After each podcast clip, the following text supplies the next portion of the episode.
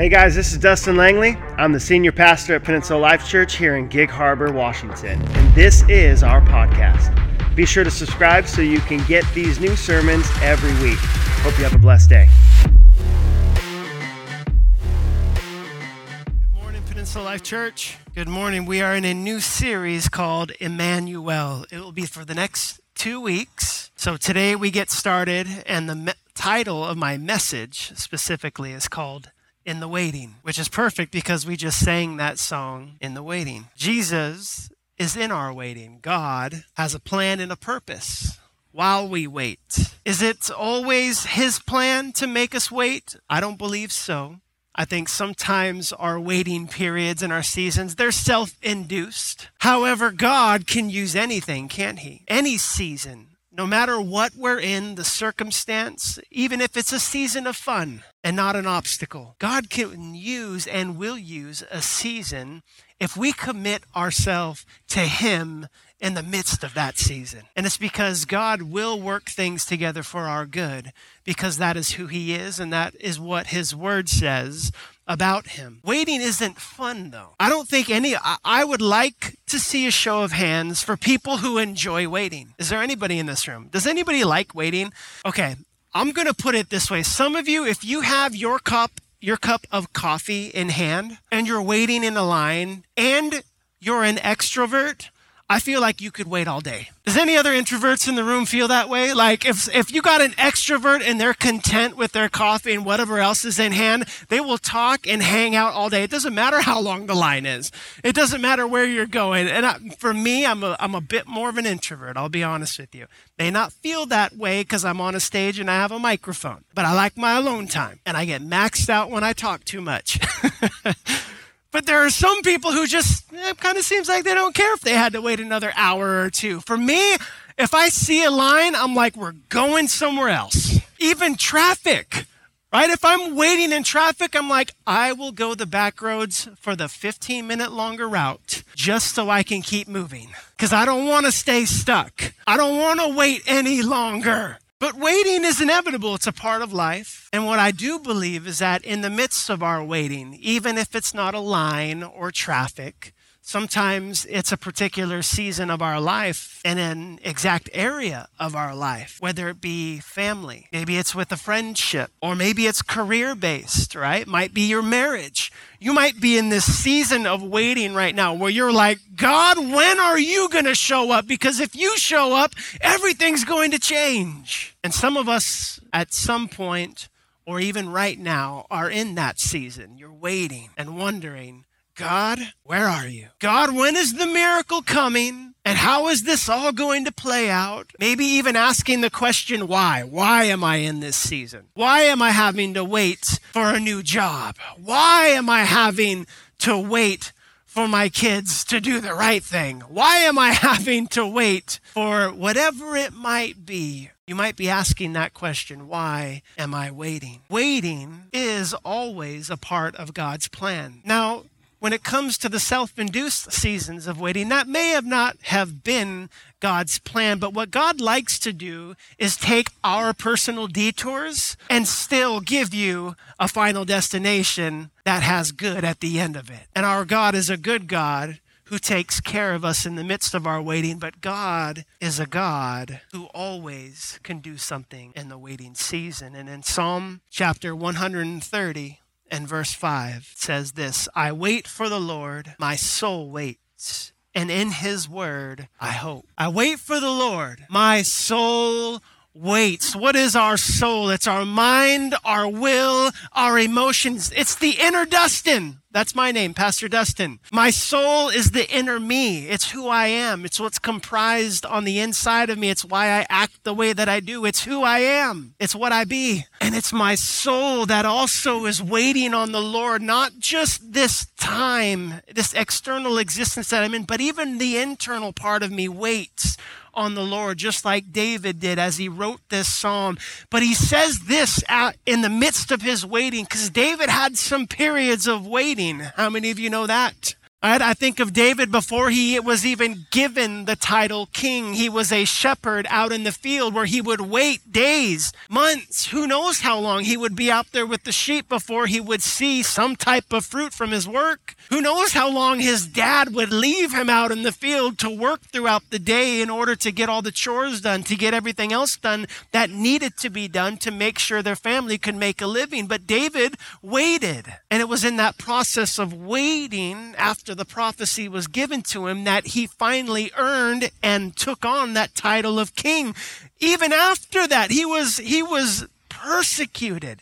He was driven out. He was exiled at times. He had to run for his life. He found himself in multiple caves, not just one cave. And David was able to write these words I wait for the Lord, my soul waits. And in his word, God's word, I, it's in God's word that we find hope in the midst of our waiting, church. And what does that mean? And what does that even look like? Well, waiting is an interesting thing because we're a microwave society here in America. Would you agree with that, church? All right, I need a little more interaction, or else I only do better if you do better.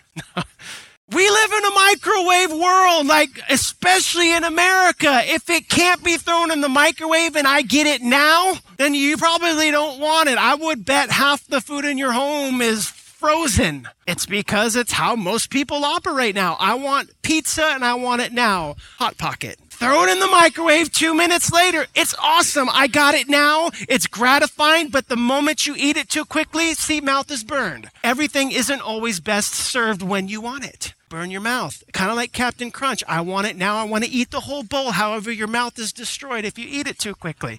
It's just how stuff works. You're not always meant to have everything right now when you want it. And that's how God works in our life. He wants us to wait because it's in the midst of our waiting. Not only do I believe that it's His plan at times for our life, but it's where we find growth spiritually in our soul, right? How good of a disciple would you be if the moment you prayed, you got everything you ever wanted? No, we'd have a bunch of spoiled brats, is what we would have, church. All right. We wouldn't, I mean, it sounds amazing. God, I want a million dollars. Kind of like that movie, It's a Wonderful Life. Jimmy Stewart walks in the store, hits the thing, the flame gun's on, he's, I wish I had a million dollars. Hot dog. He, he wins, right? But no, God doesn't work like that in your life. You do not get what you want when you ask for it because if you did that, you would never know what it meant to wait on the Lord because waiting on the Lord is a spiritual discipline that we must employ while we are waiting for something good on the other side of our tragedy,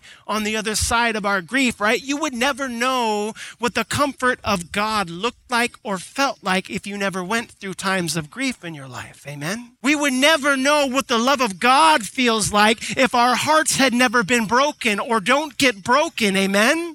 We would never know what joy feels like if we never felt what depression and anxiety and stress feels like. But Jesus, in the midst of our waiting and in the midst of our pain, shows up and uses those negative things ultimately for his glory, but also to encourage and exalt you and to exalt me and to lift us up. I love that scripture in Second Peter. I d- I didn't give it to the team back there, but it's, it's one that I quote often. Second Peter chapter 5, I believe it's verse 6, is I will humble myself. We humble ourselves under the mighty hand of the Lord, and he will exalt us in due time. That word due time, what it what it means and what it's talking about is just that. It's not an exact time, but it means that He's going to exalt me someday. I'm going to be lifted up. I'm going to get to the end of this time period of waiting. I'm going to get through my struggle. I'm going to finally see what God has for me at some point. But what must I do in this waiting process?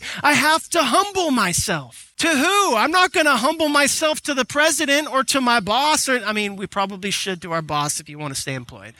However, if I only subject myself and bow down to the people of this world, it's constantly going to fail me. But when I bow down and give my heart and give my soul, and I look to the Lord and I humble myself to Him, it says He will exalt me in due time. Not my time, it's going to be His time, which means I don't know what time that's going to be, but due time means that there will be a time in which it's going to come And that is how God works. He has a plan on the other side, or in the midst of your waiting, and on the other side of your waiting, He has something good. Waiting is always a part of God's plan. And I believe it happens even in the simplest things of life. You know what? You should probably wait before you ask that person to marry you. Men, just because you went out on one date doesn't mean she's the one.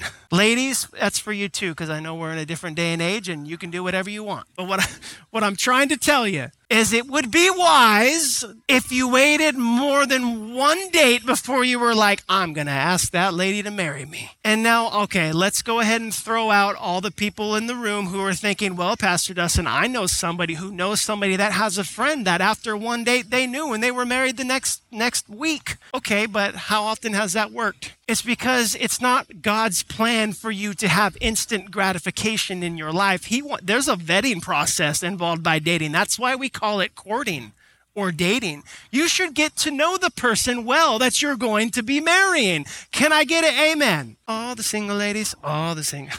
I mean, just I'm just saying, right? Like, we should definitely get to know them well. What do they believe? Do they go to church? Do they pray? Do they have a job? Do they have the same political stance as you? Some people, I'm telling you, I do some pre marriage counseling, and it sounds as though they have never talked about any of these important aspects that exist in life. And it's scary. We should wait on the Lord even in the midst of our dating in this process because God will reveal some trying times for you. And if you can make it through the hard times through your dating period, I'll tell you what, I believe you can make it through the hard times in your marriage.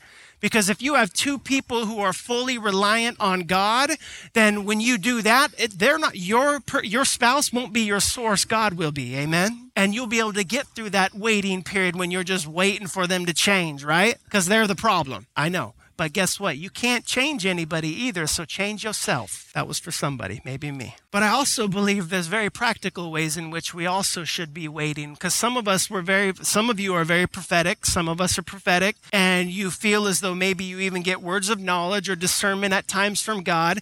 And because you are that way, sometimes we have a tendency to move too quickly because we think we heard from God and it may have very well been just the pizza you ate the night before right? You wake up because you had a dream about Texas and you're like, I'm supposed to move to Texas. Pack up the family, let's go. We're going to Texas because, yeah, we should go to Texas. The gas is cheaper. Barbecue, yeah, of course. You might like their governor better. I don't know. There are many other things about Texas you might like. I don't know. But just because you had a dream about Texas doesn't mean you put your home on the market the next day and book a plane ticket to Texas for their family the next week. There's a waiting process in the major areas of our life that we should have wise counsel in. But waiting is a part of God's plan because if He gave you everything you wanted right away, we would never know what it meant like to wait on God, but also to experience all of the attributes that God divinely gives us in the waiting period, such as those things that I mentioned earlier, like joy and peace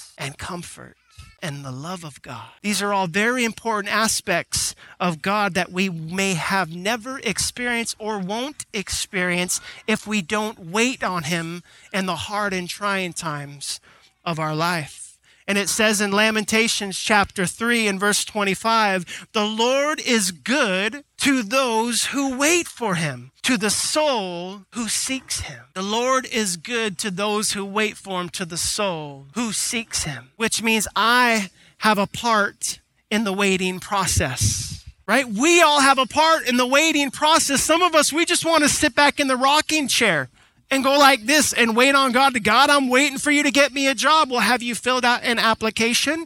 God, I'm waiting for you to bring me a spouse that just show up on my doorstep.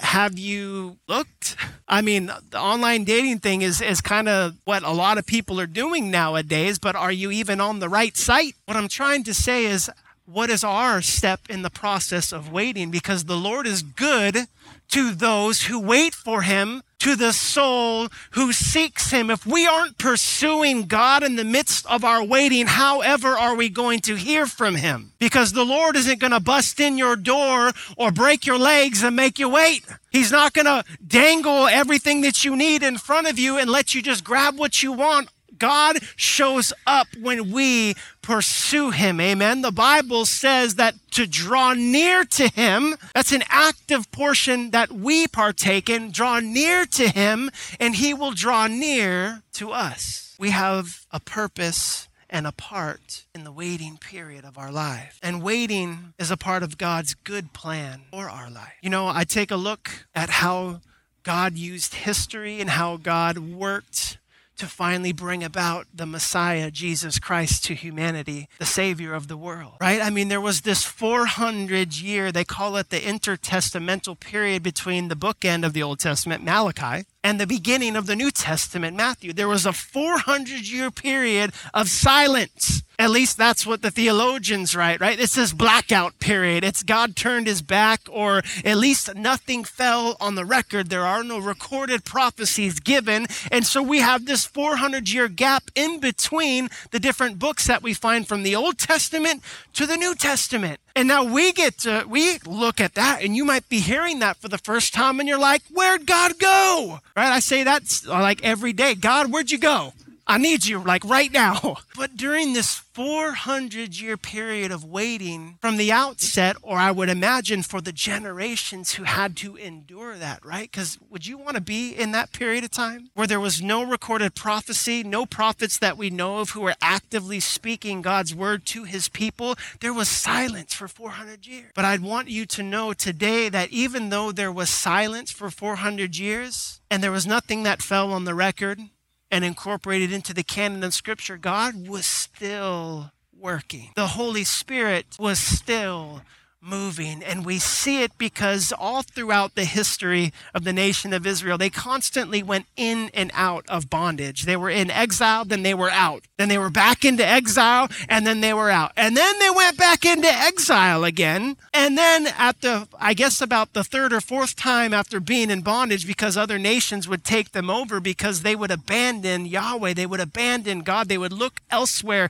for help and support because they would lose their reliance and their trust in God. God. Finally, Alexander the Great. How many you know that name? Not just because the movie's coming out, but Alexander the Great came in and he took over and and I, actually I'd like to thank set free the nation of Israel because Alexander the Great came in and started wiping all these nations out and taking over and created this Greek dynasty and the Israelites came in under Alexander the Great because Alexander the Great actually was pretty gracious to the nation of Israel and to these Jews because he allowed for them to worship their God, our God, Yahweh. And it was through this Greek dynasty that the Israelites actually prospered a little bit. Now, there were different successors to Alexander the Great, which we won't get into all that. But after about 230 years of this Greek rule and the Israelites being under the rule and reign, we then see Pompey the Great from the Roman Empire come in and he destroyed and wiped out this Greek dynasty. And now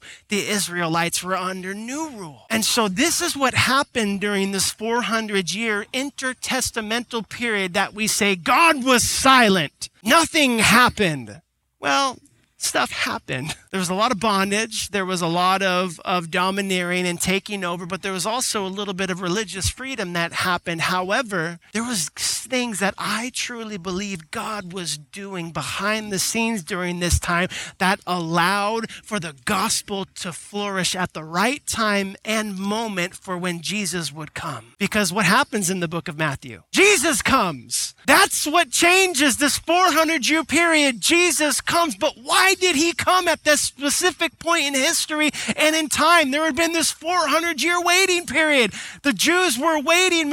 Jesus, when are you going to come, Messiah? We need a Savior. We need to wipe out these people who have had us subjected to them for all these hundreds of years. And it was at this exact point in time 400 years after the Greek reign and then now the Roman Empire reign that Jesus, that God would choose to come in the flesh. But why? Because even though it seemed God was silent for 400 years, he was working behind the scenes. And I'll tell you how. During the time of the Greek dynasty, we see Alexander the Great take over so much territory. He expanded that kingdom so great that the Greek language became commonplace all around those continents. It's kind of like English today. Everywhere you go, it seems as though most people might speak English, at least to most of the civilized places of the world. And so when you go around, you just, I mean, you take a vacation and you expect, I mean, you might be in Egypt, you might be over in Thailand, and you're just speaking English because you might assume they might know what you're saying. That's the way that it was with the Greek language during that time because of the Greek dynasty that expanded so great under Alexander the Great. So what happened during this time because Greek was such a common language and everybody could read it, the Old Testament, which was written in Hebrew, is everybody tracking with me? I got too much history going on? All right, I'm going to keep you going. Here we go. This is all the information. I'll get to the inspiration in a moment, all right? But because Greek was so commonplace, the Old Testament Bible, you know, Exodus, Leviticus, Numbers, Deuteronomy, was all translated from Hebrew into Greek. And they call that the Septuagint. So if you've ever heard that term in regard to the Old Testament, it's just the Old Testament Hebrew words translated now into Greek, which made it possible for all of the surrounding nations and all of the commonplace language now for people to hear about God, to read about Yahweh. And then the Roman Empire came in and wiped out this Greek Empire. So what now, God? Are you telling me this is supposed to be good? We're going to be dominated again?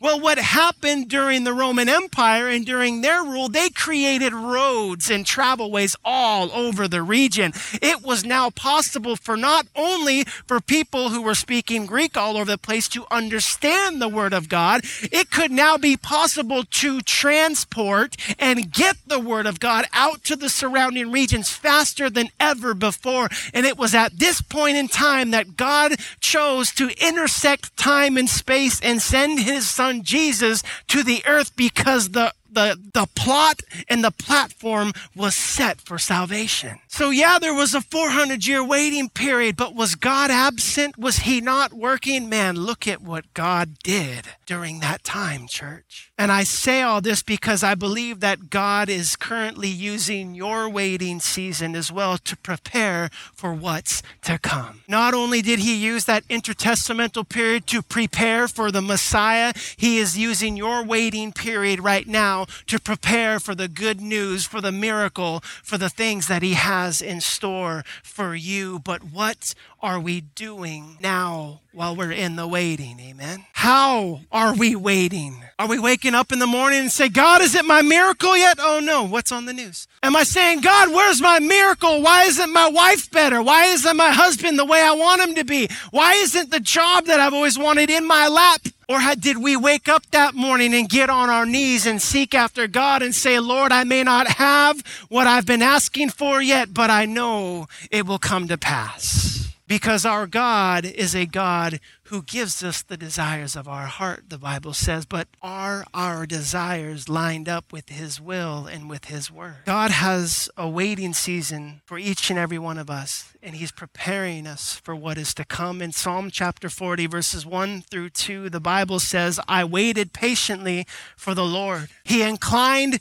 to me and heard my cry. He drew me up from the pit of destruction out of the miry bog and set my feet upon a rock, making my steps secure. And the words of David ring so true even now because he says, I waited patiently. How many of us in this room wait patiently? Not me, I wait all anxious and stressed out.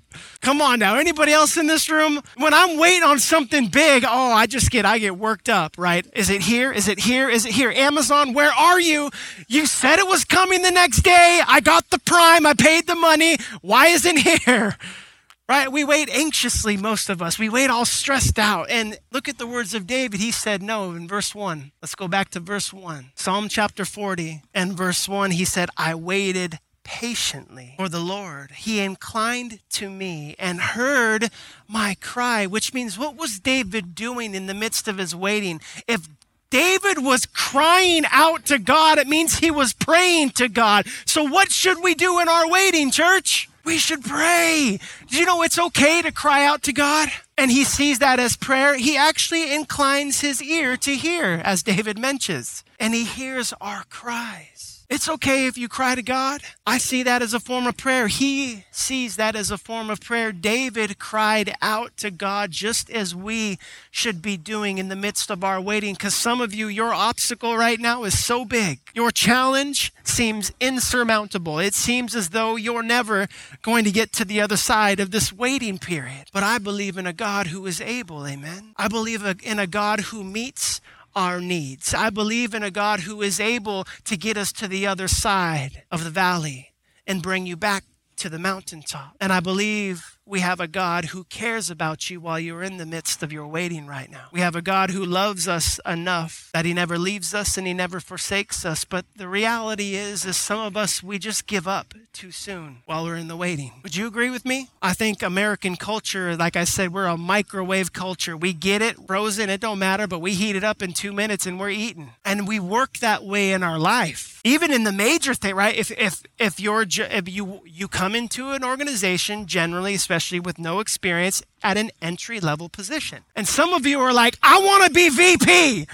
I want to be, I could do a better job than them. Look at what they're doing. And it's like, uh, you just kind of came in. You need to wait, gain a little bit of experience, but we want it now. And I think Hollywood has tainted marriages in America because it seems as though that if you don't like what you got right now, then you can just get a new one. Oh, don't mind waiting for God to do a mighty work in your marriage when you can just get a new one. Right? This is the the the the I guess the sentiment behind marriage in America is that if you don't like what you got, get a new one. But Jesus, even his words say that marriage is good. And what he has put together, let no man separate, which means that Jesus isn't going to be the one that's always just holding everything together. There's work that needs to be done on both sides, but it needs both sides to also say that marriage is good and possible.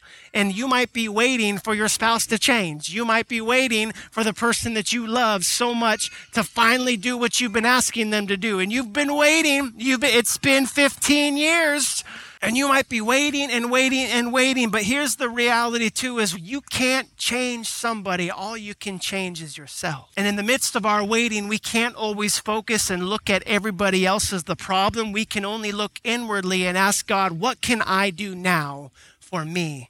in the midst of my waiting? How can I be better? How can I be a better steward of what you've given me? How can I be a better husband or wife? How can I be a better employee to my boss so that he sees me and recognizes me and I get an opportunity for advancement? How can I be better with what I already have, God? And that is the heart set and the mindset we must have in the midst of our waiting because God shows up. And it's in due season, not in your season or his, it's in his timing, not in your timing, but God will show up because God is working things out during our waiting season. You know, the nation of Israel didn't think God was moving during those 400 years of silence. But look what he did when Jesus finally came. Look what happened throughout the Greek dynasty and the Roman Empire.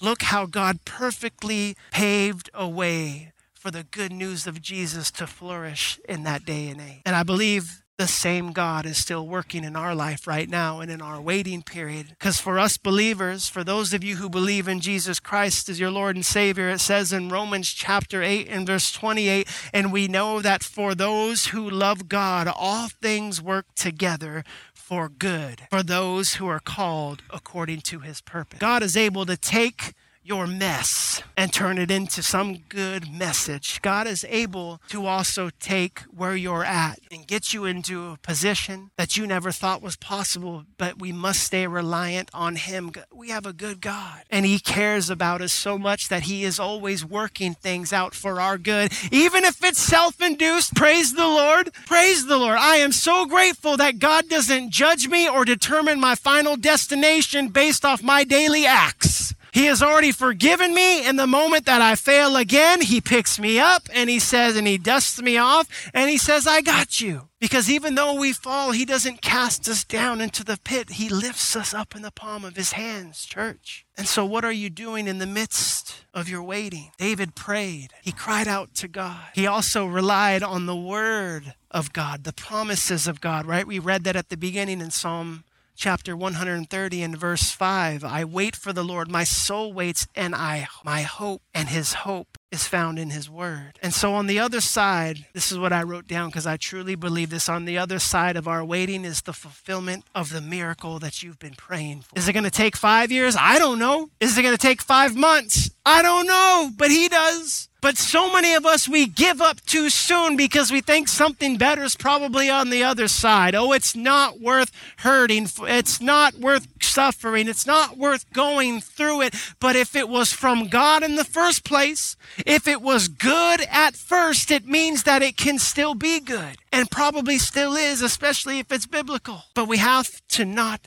give up. And on the other side of our waiting is the fulfillment of God's promise and the miracle that He has waiting for us. Gosh, I think of how God worked in the midst of Israel's waiting. They were waiting for their Messiah, and it wasn't until 400 years that he finally said, actually, thousands of years, because they had been waiting since the promise given to Abraham. You look back to Genesis, 3,000 plus years before the coming of Jesus, and the nation of Israel needed a Messiah and were waiting for a Messiah. And you want to know the promise God gave to Abraham? He said, Your descendants will be many. They will be more than the stars in the heaven, more than the sands that, uh, of the granules of sand that you can't even count on the beach. Your nation will be great. Your people will be great. And the line of the Messiah will come from you.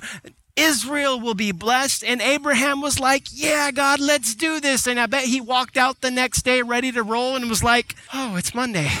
God had just given them an amazing promise, and it took 25 years until Abraham had his first son. What do you mean I'm going to populate and bless this earth, God? It took 25 years. But God does amazing things in the midst of our waiting. Abraham didn't give up on God. Abraham didn't turn his back on God. He wanted to at times. He cried out like David.